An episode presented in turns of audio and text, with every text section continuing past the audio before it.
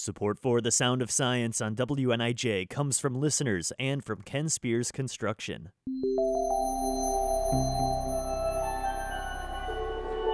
You're listening to The Sound of Science on WNIJ. I'm Newt with NIU STEAM. April marks the 50th anniversary of NIU's CSA Steel Band, so we're talking to steel pan aficionados to get some insight this month. Today, hear Jay Smith explain acoustics. What is common to most musical instruments is that something is vibrating, which then vibrates the air, then that's what we hear. The musician has to control these vibrations, the, typically the amplitude, which is the loudness, the frequency, which we might say is pitch, and then the timbre, which would be the frequency spectrum. What's different about instruments is what is vibrating. It could be a column of air, we refer to that as an aerophone. It could be a, a string, such as a violin, a piano, or a guitar, that would be a chordophone.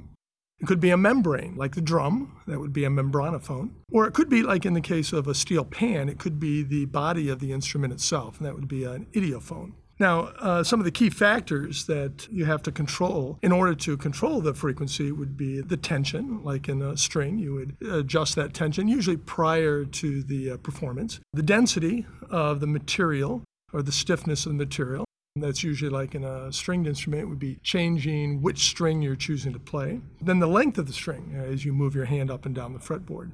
But in the case of the steel pan, you're mainly just selecting different notes um, and controlling the amplitude, although where you strike the note also will have a little effect on the timbre itself. So therefore, you are extremely, uh, very dependent upon a quality tuner to control those other factors that have to be taken into account prior to the performance. Remember to catch the Steel Band's anniversary performance on April 16th. This has been The Sound of Science on WNIJ, where you learn something new every day.